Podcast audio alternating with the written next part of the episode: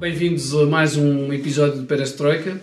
Hoje um convidado muito especial, o engenheiro António Campos, militante número 1 um vivo do Partido Socialista, uh, partido do qual é um dos fundadores, uh, aliado e amigo uh, de Mário Soares durante décadas, um resistente antifascista, homem de uma grande visão global, grande experiência internacional, secretário de Estado por diversas vezes, foi também deputado no Parlamento Europeu durante 10 anos, especialista em matérias de agricultura, robótica, tecnologia, apaixonado por História e Filosofia e que nos dá a honra de receber-nos aqui em sua casa e eu queria agradecer imenso receber-nos aqui, é um grande amigo e a disponibilidade de estar connosco no vídeo podcast Perestroika, o um novo podcast de política internacional, que também pisca o olho a questões nacionais. Muito obrigado, António Campos. Eu começava por lhe perguntar uh, como é que vê uh, a democracia e a liberdade pela qual lutou durante décadas, não só em Portugal, mas no mundo global que hoje vivemos, porque é um cidadão do mundo perante estas ameaças das autocracias e de, dos, de, dos extremismos uh, que vão ensombrando os projetos europeus e mundiais. Eu agradeço para vocês estarem aqui comigo. É um prazer recebê-los aqui, conversar convosco sobre esses problemas. É, no fim de contas, é, é conversar sobre uma vida eh, que vive e, agora neste final de vida, também as grandes preocupações que, no fim de contas, desde muito jovem, sempre me atormentaram. Eh, de facto, nós vivemos hoje uma crise brutal, eh, onde a democracia, em muitos lados, está em risco. A geopolítica mundial está numa grande transformação Hoje, uh, uh, com a ascensão da China, da Rússia, cada um com os dois com grandes ideias expansionistas e com os americanos a perderem terreno no, no sector da defesa da democracia, o que se passa, o que se passou com o transpismo é de facto uma uma lição que todos nós devemos aprender no, no país da liberdade, uh, o que aconteceu com a eleição do próprio Trump. Nós assistimos, por exemplo, no, no Brasil, uh, a uma situação em que, através do método de, de aliança da justiça, há um golpe militar, uh, através de um sistema do Estado de Direito que se serviu para fazer um golpe militar e no, neste momento está à beira de uma, de uma ditadura com um tipo de extrema-direita que está a destruir, no fim de contas, a democracia no Brasil. Portanto, na, na China nós não temos democracia, na Rússia nós não temos democracia. A Europa é o único reduto ainda de liberdade. E o projeto europeu é, de facto, o único projeto que vai resistir no meio da confusão eh, mundial em que vivemos. A própria União, neste momento, está ameaçada, tem alguns problemas na Polónia, na Hungria, que é fundamental eh, que não perca os princípios fundamentais da sua fundação, porque se faz transigências, eh, acaba também por ser infectada pelo que está a passar no resto do mundo. mas felizmente nós ainda temos um privilégio. É estarmos dentro de, de, de um único projeto político que tem princípios e que o princípio fundamental de qualquer democracia, que é o respeito pelos direitos fundamentais dos cidadãos. Mesmo assim, há problemas gravíssimos dentro do funcionamento das democracias atuais porque com a evolução, eh, com a evolução tecnológica, nós estamos a passar uma revolução no sector eh, do conhecimento, estamos a passar uma revolução também o sector da, da pandemia, criou uma nova, criou, prejudicou brutalmente pelo menos uma geração, que é a geração dos jovens que perderam praticamente dois anos da sua juventude e muitos deles até do seu conhecimento. E, portanto, vivemos num mundo em grande transformação. O problema que existe hoje é que, eh, para acompanhar a evolução do mundo, é preciso também eh, fazer uma grande transformação e uma grande atualização permanente das mentalidades. E isso passa sempre pelo processo educacional e pelo trabalho dos políticos em defesa de princípios e de causa. E, uh, e uh, muitas das vezes hoje a política também deixa, esquece das causas e dos princípios e, vai, e vive de interesses. Os interesses muitas das vezes são contrários da defesa das grandes causas. Vivemos de facto um momento que para uma pessoa da minha idade vive um pouco atormentado, que dedicou uma vida à luta pela liberdade e pela solidariedade eh, e que eh, vive com enormes preocupações. Eu perguntava-lhe se, dada a, a, reflexão que fez, com a qual estou inteiramente de acordo, se entende que uh, tem, uh, tem faltado muita pedagogia às novas gerações de políticos para ensinar os mais jovens, ensinar as novas gerações que é preciso defender a liberdade, defender a democracia, que é um trabalho permanente e constante sob a ameaça uh, de movimentos extremistas, neste caso extrema-direita, que assolam a Europa e o mundo?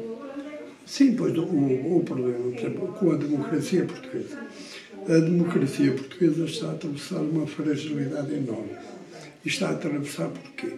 Qualquer democracia, para ser uma democracia responsável e transparente, onde há um poder, tem que haver um contrapoder que evite qualquer abuso do poder. Nós, em Portugal, nós saímos de 48 anos num Estado corporativo, as corporações continuam a ter um peso enormíssimo e a democracia portuguesa não tem os contrapoderes capazes de, eh, de no fim de contas, eh, eh, penalizar todos os abusos de poder que podem surgir das corporações. Nós estamos a assistir ao começo de uma campanha eleitoral em que a campanha eleitoral é dominada por casos e não é dominada por causas.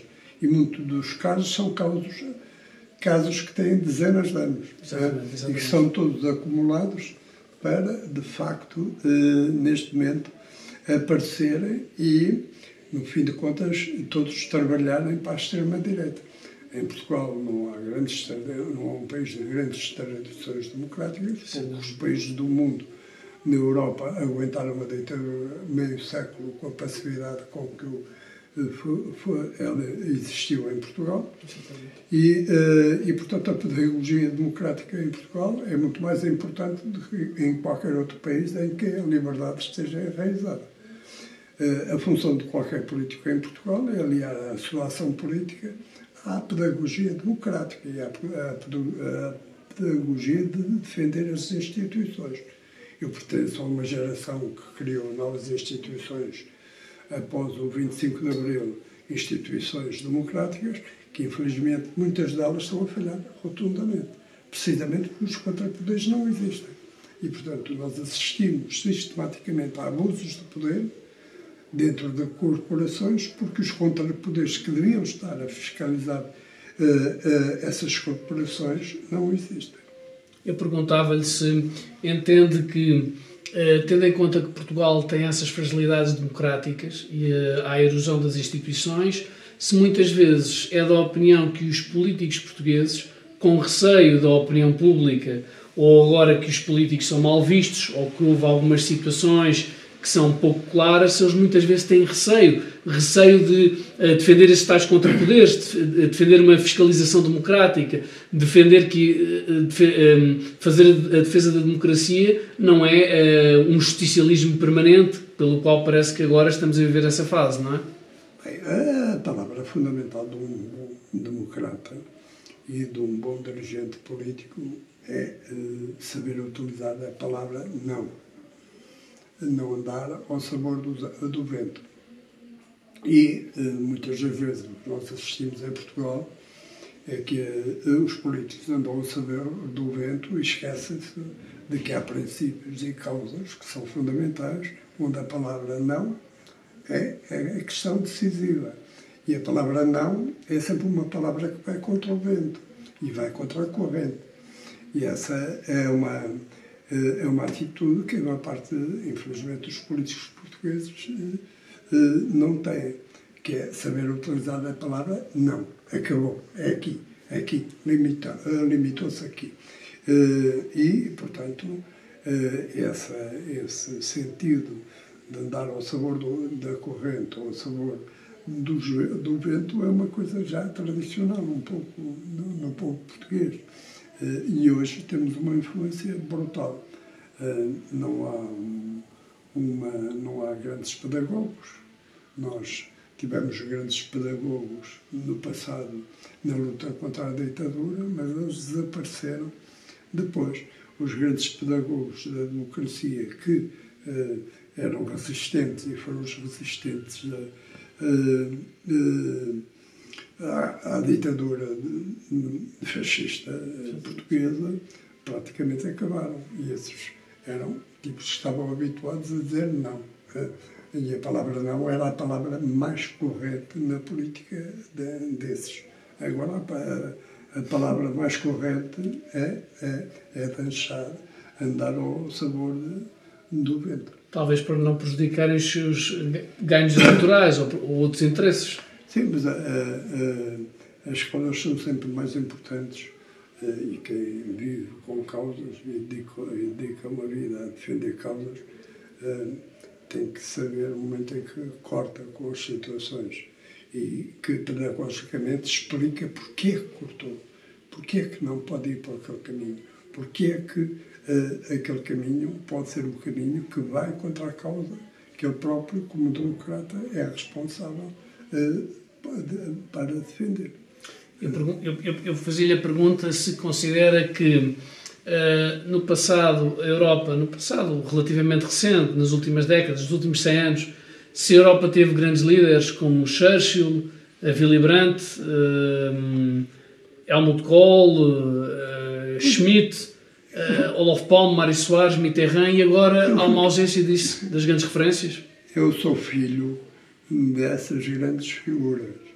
Eu sou filho do, do Mário Soares, sou filho do Olof Palme, sou filho do Mitterrand, sou filho do Schmidt, do Brandt, de toda, de toda essa, uh, que eram os meus ídolos de juventude. Alguns deles eu conheci, tive o prazer de os conhecer ainda pessoalmente, todos eles podiam ser meus pais, mas alguns deles ainda tive a oportunidade de falar com eles e de, e de, de os conhecer pessoalmente. Uh, e, portanto, bem, uh, uh, é, eu hoje olho para a Europa e olho para esses nomes e, e de facto, hoje a, a juventude tem dificuldade em ter as referências que eu tinha na minha juventude, porque hoje não há figuras dessa dimensão na Europa.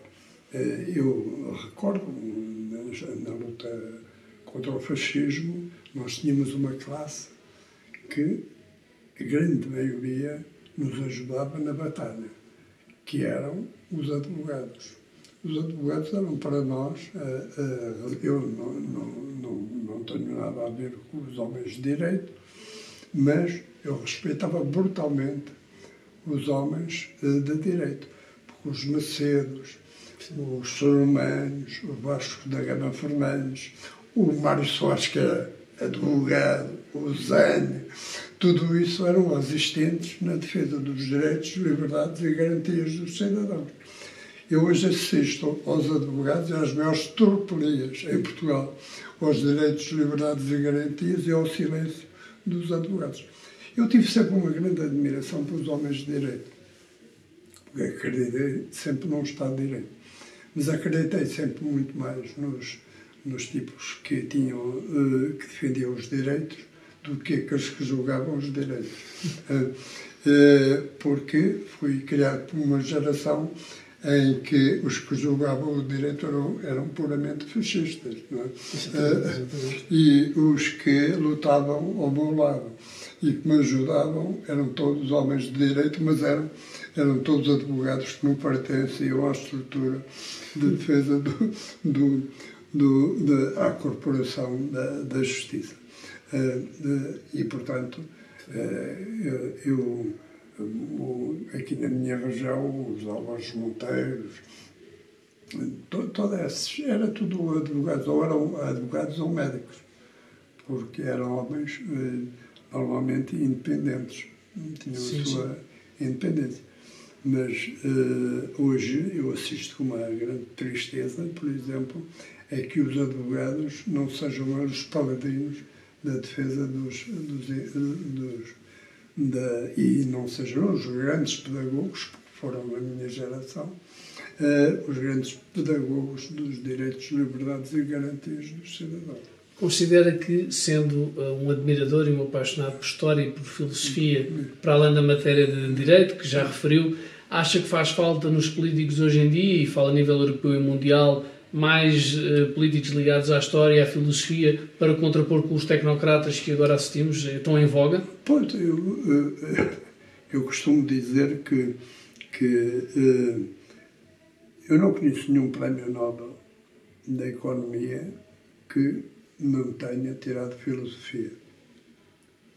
Não conheço nenhum grande político que não goste de história.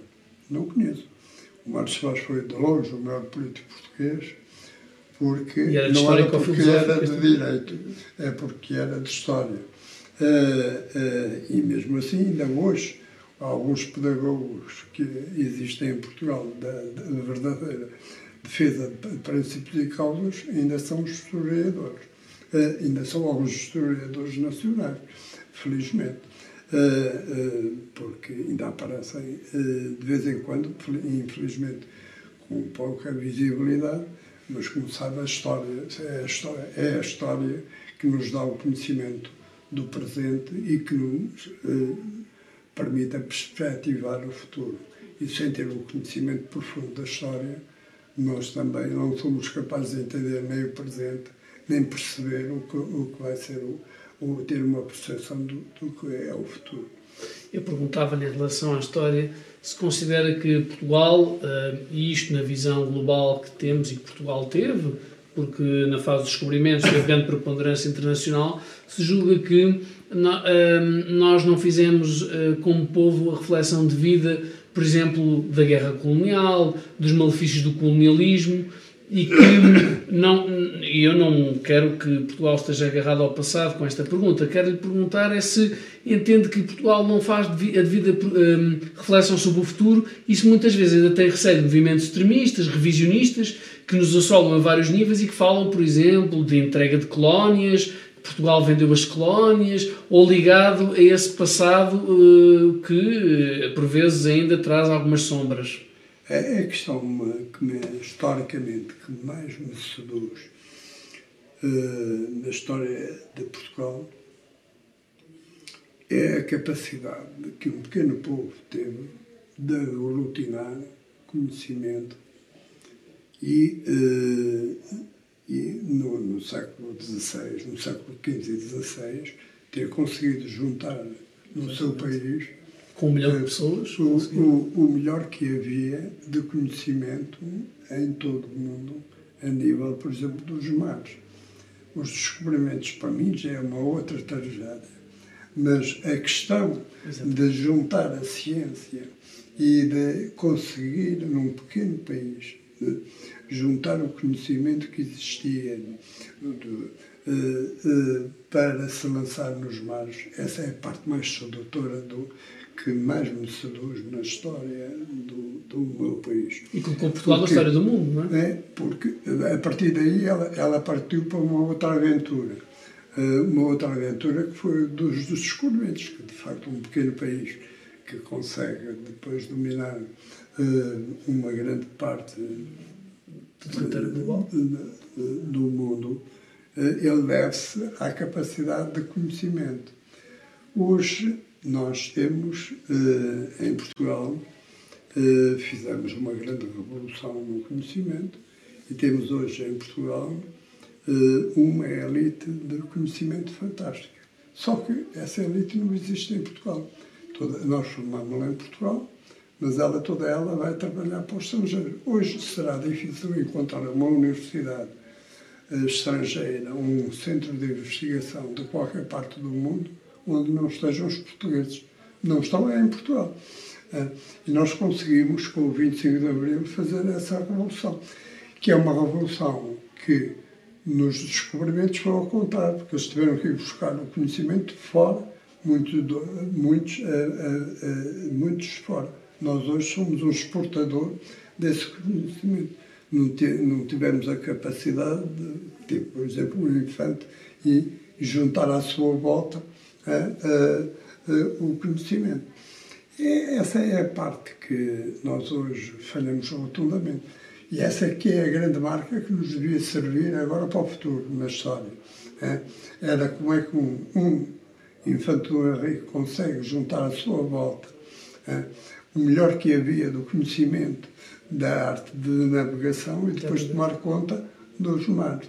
Nós hoje também temos em Portugal conhecimento suficiente para podermos ser, estar ao nível do, do, do século XXI, do século do conhecimento, com o sector, por exemplo, produtivo, cultural, todo ele ligado ao século XXI e não ainda, infelizmente, a maior parte ao século XX.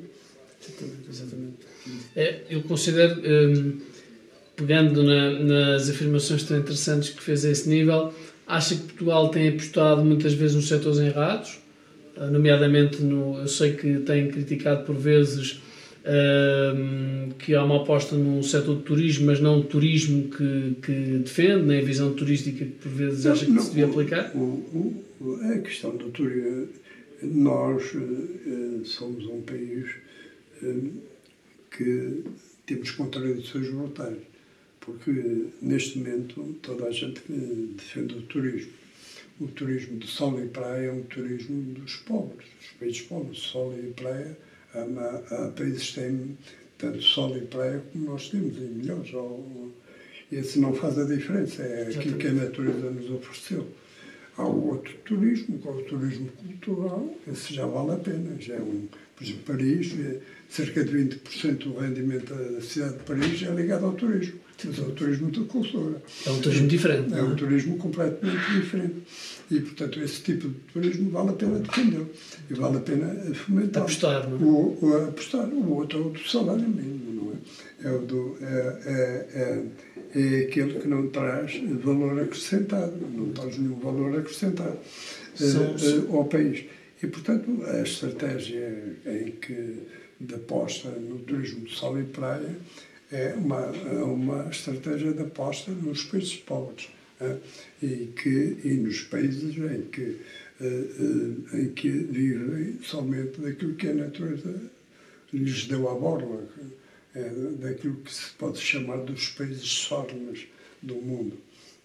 Agradeço muito essa reflexão. Vamos fazer uma breve pausa.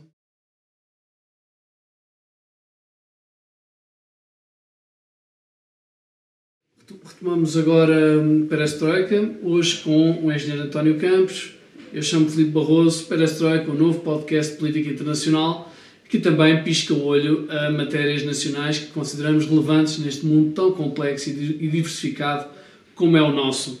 Perguntava-lhe, uh, engenheiro António Campos, se uh, o que é que Mário Soares diria, e eu sei que foram cúmplices políticos, aliados políticos e muito amigos durante tantas décadas, o que é que Mário Soares diria em comparação com os dias sombrios que hoje vivemos, dado que elogia várias vezes o instinto político, a visão e a admiração que tem como uma personalidade como Mário Soares? Mário Soares fez parte da minha juventude. Eu conheci o Mário Soares em 1963, era um jovem. Uh, viu numa intervenção brilhante, onde eu estava a ser brutalmente atacado e ele, com um discurso brilhante, safou-me da, da maior eh, de uma grande discussão que me tinha envolvido com grandes uh, figuras da, República. E, portanto, fiz com ele depois uma amizade praticamente de irmão. Uh, e, ao longo dos anos, fui consolidando essa. Eu perdi um, um irmão na guerra colonial, porque era médico, e arranjei depois um outro irmão adotivo, que era o Mário Soares, eh, porque tinha uma admiração fantástica com ele, porque em 1963, quando o conheci, eu percebi que era por ali que passava a liberdade em Portugal. Eh, a partir daí, eh, nunca mais perdi a ligação com o Mário Soares, que depois, aliás, foi muito, bastante consolidada após o 25 de Abril, em que eu estive uma dúzia de anos a organizar o partido a nível nacional.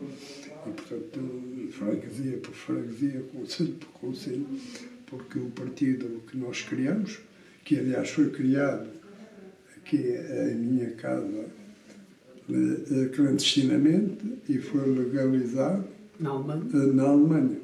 Eh, e foi criado aqui, em Oliveira do Hospital, Fica registrado. porque tinha sido rejeitado em Lisboa a passagem da ação socialista para partido. a partido. E, portanto, o Mário Soares precisava do partido e, mais uma vez, eu recebi a indicação que ele estava no exílio em Paris, de que era fundamental o partido, e, portanto, uh, uh, uh, fiz eu a reunião aqui dos socialistas e, e votámos aqui clandestinamente a formação do, do partido. Isto para dizer que o Mário Soares era um homem que conhecia muito bem a história do país. E, portanto, conhecia que o amor à liberdade em Portugal não era uma, um princípio ou uma forma de estar do povo português. E eu recordo, por exemplo, quando veio o 25 de Abril, o primeiro grande líder que veio a Portugal foi o Mitterrand. E o Mitterrand, a primeira cidade que veio foi a Coimbra. Uh, e, e recordo uma discussão vivíssima entre o Mário Soares e o Mitterrand, em que o Mitterrand aconselhava o Mário Soares a fazer uma aliança com o PC para acabar com o PC, porque o Partido Comunista era um partido de protesto e, portanto, se o responsabilizasse no poder, ele acabava por desaparecer, que aliás foi o que ele fez em França. E o Partido uh, uh, uh, Comunista Francês era o maior partido da Europa, né? e o Mitterrand levou para o poder, acabou porque Uh, o protesto eh, acabou, a responsabilidade política e passou a, ter que assumir e o, e, o, e o Mário Soares respondeu não, mas o meu problema aqui em Portugal não é esse. O meu problema aqui em Portugal, eu não tenho a história da liberdade que tu tens uh, em França, que é, de facto, o país da liberdade. Eu aqui, o meu grande problema é a extrema-direita nós saímos, poucos povos aguentaram 48 anos de fascismo como nós aguentámos. O meu problema é que, é que meto a direita na democracia.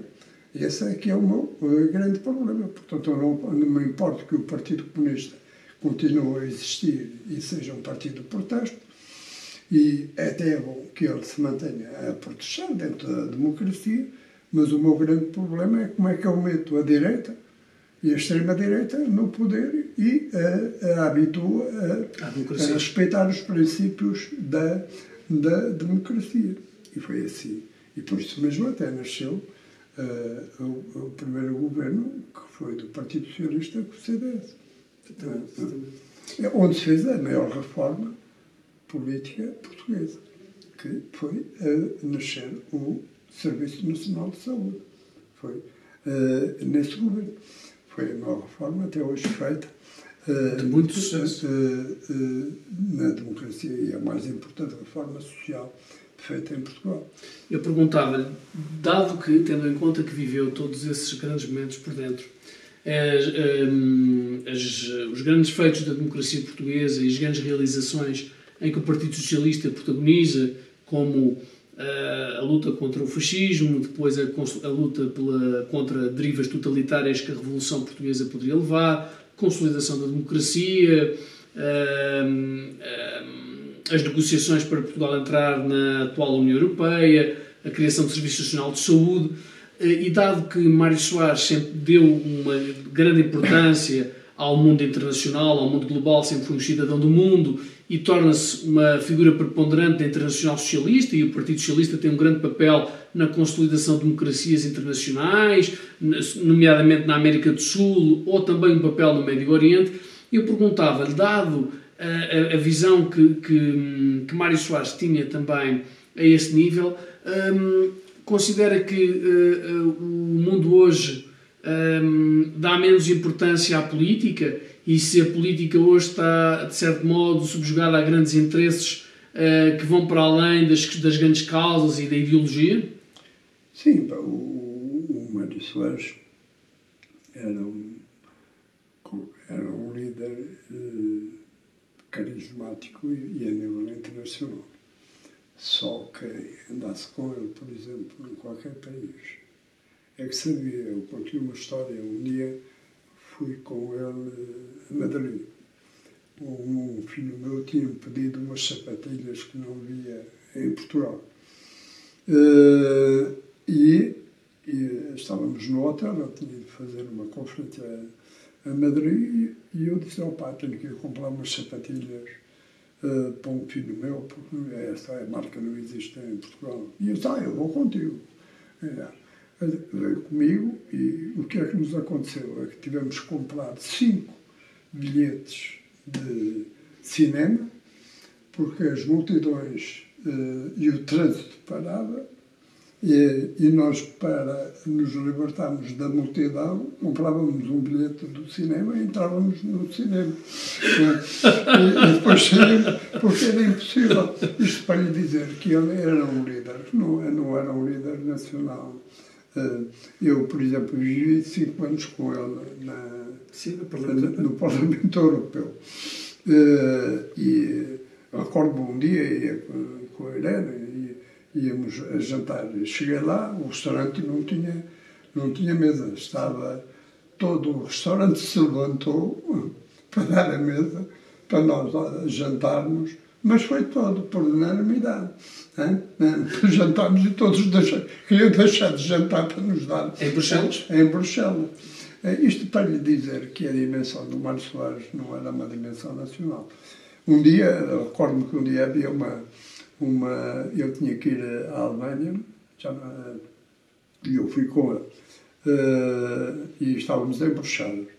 E fomos de carro, só com uma diferença. Ele não falava inglês, eu também não falava, só falávamos os dois francês. E uh, o GPS indicava-nos que o sítio era aquele. Só que nós não, é, pá, não dávamos bem com o sítio. Uh, e, ele teve que sair do carro para ver se descobrimos o sítio onde era. Bem, teve que vir a polícia imediatamente, porque se juntou uma multidão brutal né, a, a, a ovacionar o Mário Soares, e afinal era mesmo ali, era o que é que estava escondido. Uh, e nós lá conseguimos fazer-nos entender, porque eles também não falavam uh, francês, uh, de onde precisávamos. Isto, isto para lhe dizer que o Mário Soares não era uma figura nacional era uma figura internacional eh, altamente prestigiada a nível, a nível de, de, de, toda a Europa e de todo o mundo. E, portanto, eh, eh, nós tivemos a sorte eh, de ter, na fase de transição do fascismo para a democracia, um líder ao nível do, do Mário Soares evitámos guerras civis, evitámos. Foi uma coisa pacífica, porque, acima de tudo, também havia o grande senso político. Havia, de facto, uma grande lucidez. É uma grande lucidez do povo em que, em que vivíamos e a forma como nós éramos capazes de atingir os nossos objetivos, que era, no fim de contas, consolidar a democracia em Portugal. Esse foi sempre o objetivo do Mário Soares. Quando nós entramos para a Europa, não foi o dinheiro da Europa que nos seduziu, nada disso. O Mário Soares não sonhava. O grande projeto dele para entrar para a Europa era porque era a sua herança para a democracia. Não eram os fundos comunitários. Hoje uh, todos uh, discutem os fundos comunitários. A bazuca. Uh, as bazucas ou os fundos todos os anos vêm para Portugal. Isso era uma coisa indiferente ao Mário Soares, porque é a principal causa que levava o Mário Soares a lutar desesperadamente para o mais rapidamente nos integrarmos na Europa, é porque era a estabilização do, da democracia em Portugal. Não era o dinheiro. Esse uh, uh, não fazia parte do pensamento do, do Mário Soares, que é o pensamento atual. O pensamento atual é de que a Europa é uma forma de se viver à custa dela. A do Mário Soares era o contrário. É de que a Europa era a garantia de que nós tínhamos liberdade em Portugal. Era uma visão completamente diferente. Eu perguntava-lhe, uh, falando de causas, e eu sei que é um homem de causas, é um federalista. Como vê hoje a Europa um, longe do sonho da Europa Federal, que grandes líderes políticos defendiam e defenderam durante décadas, e estamos cada vez mais longe, dado que apareceram os nacionalismos novamente, ou ressurgiram os, os nacionalismos uh, xenófobos, cada vez mais a tal construção de muros, como Trump, por exemplo, nos Estados Unidos uh, defendia, o tal muro, um, o, o, muro que isolava os Estados Unidos do México, embora já existisse, mas ele queria prolongar e, e, fez a campanha com base nisso, no orgulho xenófobo e em ressurgir esse tipo de, de políticas e de ideias, com isso e depois fazendo o contraponto que é agora em Portugal que surge o um novo debate da regionalização, o que será curioso, dado que, um, como federalista, como é que vê esses dois parâmetros? Perguntava-lhe primeiro sobre o federalismo e depois sobre a regionalização. Não, o, o, o, hoje, com a globalização, eu, eu digo-lhe aquilo que eu aí sirvo do Fernando Pessoa. A minha pátria é a minha língua e a minha cultura o resto é o meu mundo. Né? E, eu vivo no mundo. E a minha pátria, portanto, é só a minha língua e a minha cultura, que eu preservo em qualquer parte do mundo, porque essa é a minha pátria. O resto, eu sou um cidadão do mundo. Né? Eh, e, como tal, eh, eh, o projeto europeu é um projeto, de facto, fantástico por, feito por homens de uma dimensão humana inacreditável. Porque, acima de tudo, só sonhavam com causas. E, e eram as principais causas de qualquer humanidade, que era a paz, a liberdade e a solidariedade entre os povos. Ora, estes três princípios fundamentais são aqueles princípios eh, que estão todos eles integrados no princípio europeu. Portanto, eu sou um federalista, o que eu preciso é de uma união cada vez mais forte a defender a paz, a liberdade e a solidariedade, que são os três princípios fundamentais. A minha pátria é essa, a minha língua e, uh, uh, e a minha cultura. Eu perguntava-lhe Uh, falando de federalista para federalista, se um, considera que, um, eu sei que defende, e nós estamos aqui no interior de Portugal, defende a descentralização, defende que o interior tem sido muito esquecido e é uma constatação uh, que infelizmente acontece e que ainda acontece na realidade portuguesa. Eu pergunto-lhe se, dado que é um federalista, é um, mais do que um europeísta, é um federalista e defende uma Europa federal, como vê a vontade da regionalização e, e, a interpretação que é feita. Eu sei que há umas décadas defendeu, com outros socialistas e com eh, personalidades das mais variadas áreas políticas, defendeu sempre a descentralização, mas não a regionalização. Eu perguntava-lhe, dado uh, a situação atual, como é que vê esse aspecto? Eu aí sou um seguidor do Alexandre Vicuano. Sou um municipalista. Exatamente. Sou um municipalista e eh, adoro o Alexandre Colano precisamente por causa disso. E, e, e, também não só, porque ele também era um amante da natureza. Uh, uh, e, e a regionalização. A mim, o que me mete uma grande impressão é um Partido Socialista ser a favor da regionalização. A regionalização é a luta de uma região rica contra uma região pobre. Uh, e, uh, se quiser acabar com a regionalização, eu, por exemplo, fiz campanha contra a regionalização, fui discutir no, na Comissão Nacional do, do, do, meu partido, do Partido Socialista, quais as condições a que aceitava a regionalização. E as condições eram muito simples. Mas, claro que, se as aceitarem, não há regionalização em Portugal, porque parte de um princípio socialista, que é a solidariedade entre as regiões. E então é muito fácil. Eu só conheço os países que defendem a regionalização e muitos deles até já querem a independência. É a Catalunha, porque é a zona mais rica. Exatamente. É a zona do Flamengo, que é zona, na Bélgica, porque é a zona mais rica. É o norte da Itália, que é a zona mais rica. Não conheço a Andaluzia, nenhum movimento a favor da regionalização.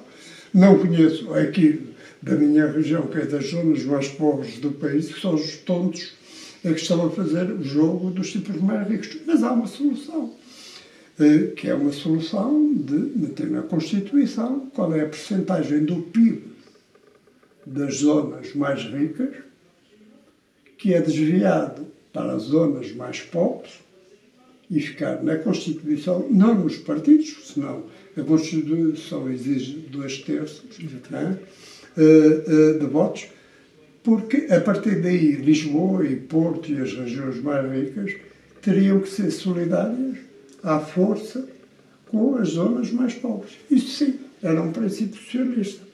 Agora, defender a regionalização tal e qual como está, em que o PIB depois de cada região não vai, vão cada vez mais a defender o PIB de cada região e haver maior dificuldade de transferência de riqueza para as regiões mais pobres, isso é contrário a todos os princípios socialistas uh, que existem. E depois ainda há um outro problema, que é o problema da unidade nacional. Portugal é um país que tem as fronteiras uh, consolidadas há mais anos. Uh, desde o século XII. E a grande regionalização da Península Ibérica foi feita de, de facto no século XII, através da regionalização feita pela Igreja e feita pelos duques daquela época. E foi uma regionalização bem feita, porque uh, uh, salvaguardou interesses culturais e estruturais de cada nação. De cada nação. Mas nós temos alguns problemas uh, em relação aos vizinhos que temos. Os vizinhos que temos têm praticamente um Estado federal em que as regiões mais ricas são contra as regiões mais pobres. E o cenário que nós ainda podemos arranjar é que alguma zona mais rica que, esteja próximo de uma zona uh, nossa se uh, à nossa e nos cria grandes problemas de unidade nacional. Portanto, a, a regionalização é uma coisa que, que eh, me mete uma grande confusão. Como é que os socialistas uh, a defendem sem princípio fundamental garantido, que é o da solidariedade entre as regiões. Hoje, os fundos comunitários vêm para Portugal. Dos 27 países, só há 16 países que recebem fundos uh, de coesão em grande quantidade são, uh, e que são dados pelos países mais ricos. É? Dos 27, só 16 é que recebem o Fundo de Coesão uh, precisamente para desenvolver. Ora, é o mesmo princípio de solidariedade que existe na Europa. É? É, está garantido na Constituição em Portugal. A partir daí eu sou, eu, eu sou regionalista.